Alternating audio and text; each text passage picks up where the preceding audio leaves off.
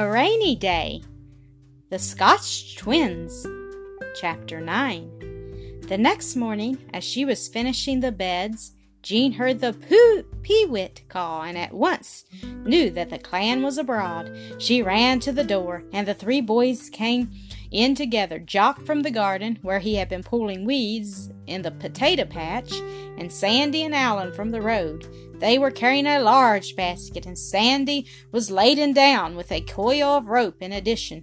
"What have you got there?" demanded Jean. "Stores for the cave," said Allan, "and a rope to let down from the rock. Come on, let's go as soon as we can, for it looks like rain, and we've got a lot to do to get the cave ready for wet weather."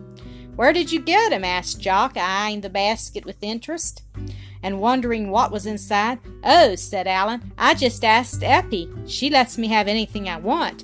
My mother told her to stuff me while I'm here, and if I take the food off to the woods with me, she doesn't have to cook it at home. So she's suited, and I am too."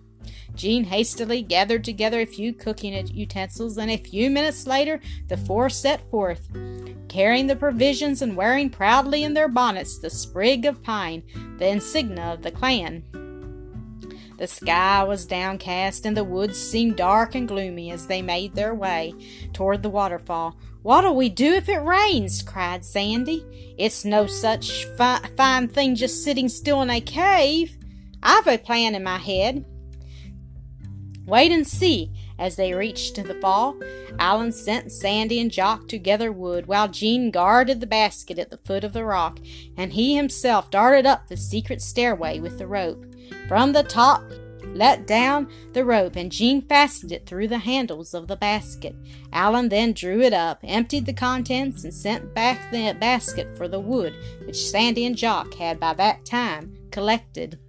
They all worked as swiftly as possible, for the woods were growing darker and darker every minute, and they could now hear the roll of thunder above the noise of the waterfall. They had gathered and sent up 6 basketfuls when the rain came splashing down in earnest, and the clan scrambled up the secret stair and into the cave for shelter.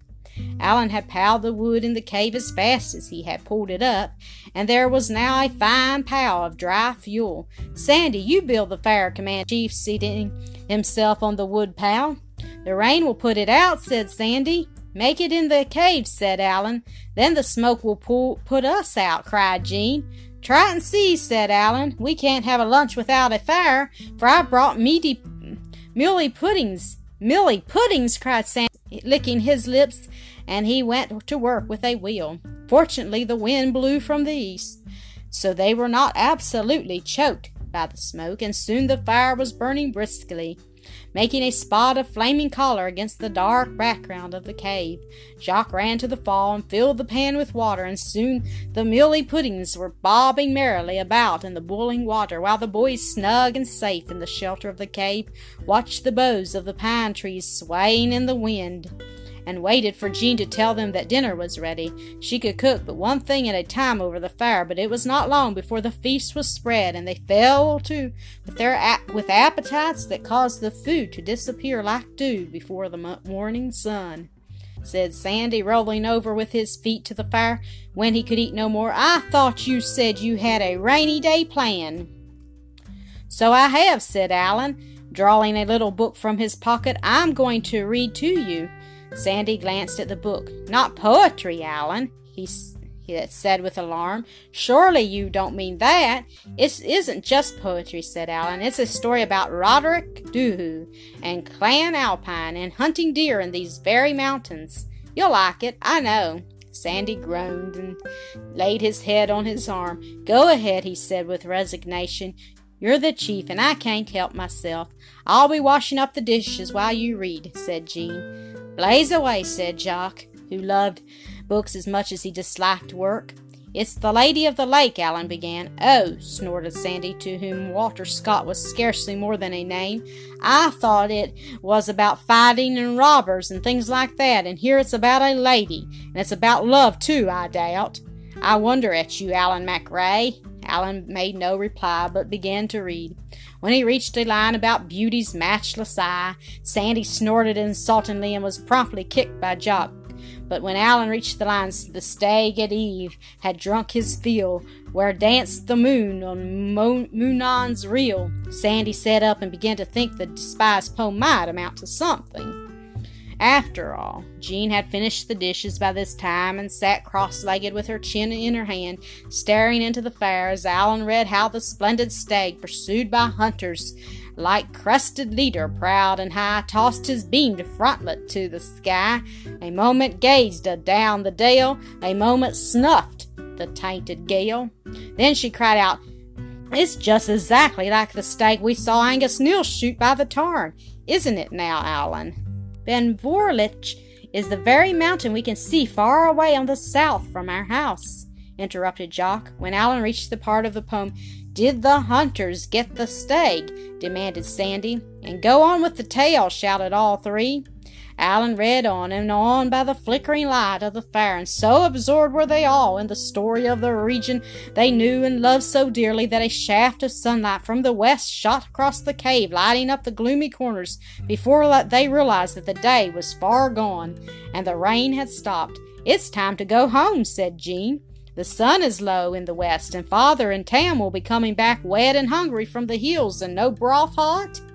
They packed the remainder of their supper carefully away in the basket and left it in the corner of the cave behind the woodpile, but put out every spark of the fire and picked their way carefully down the wet chasm to the ground. "Hark!" said Jock as they started home. Far away in the distance there was the frantic barking of a dog. They stopped and listened. "It's Tam," said Jean with conviction, "and he's after something.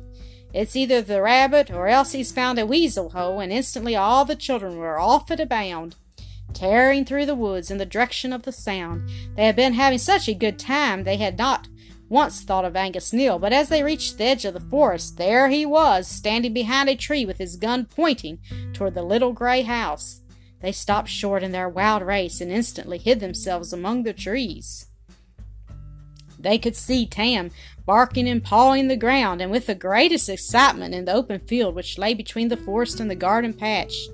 "Tam's after the rabbit, as sure," Jock whispered to Allan, who had crept with him underneath a spreading pine. "That's the very place where he went after him before. If that old thief kills Tam, ow, ow!" Jock could think of no fit punishment for such a crime, and in his rage and excitement would have run right out into the open after the dog if Allan had not held him by the jacket.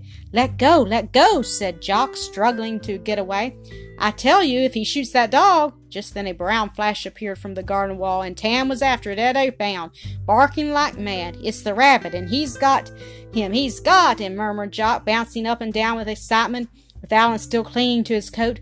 "Good old dog, good old Tam!" He was watching the dog so intently that he did not see Angus take careful aim, but the moment Tam reached the rabbit, seized it in his teeth and shook it, a shot rang out, and the dog, with a howl of pain, dropped the rabbit and ran, yelping, toward the house on three legs, holding the fourth one in the air. Angus immediately ran out from his hiding place, leaped the brook, and dashing up the slope toward the house, picked up the dead rabbit and ran with it back into the woods.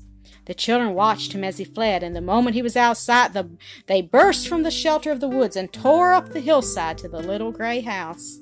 They found Tam sitting on the doorstep, licking his paw and howling.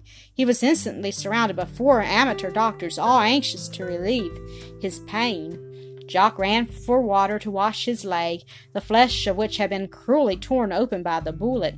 Jean ransacked the kist for bandages, and Allan held up the injured paw and tried to see if any bones were broken, while Sandy helplessly stroked Tam's tail, murmuring, "Good dog, good old Tam," as he did so.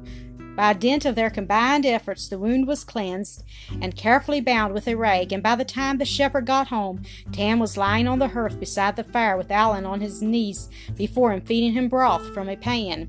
The shepherd listened with a darkened brow to the story of Tam's injury. He had heard an account of the stag the day before, so the new revelation of Angus's character did not surprise him.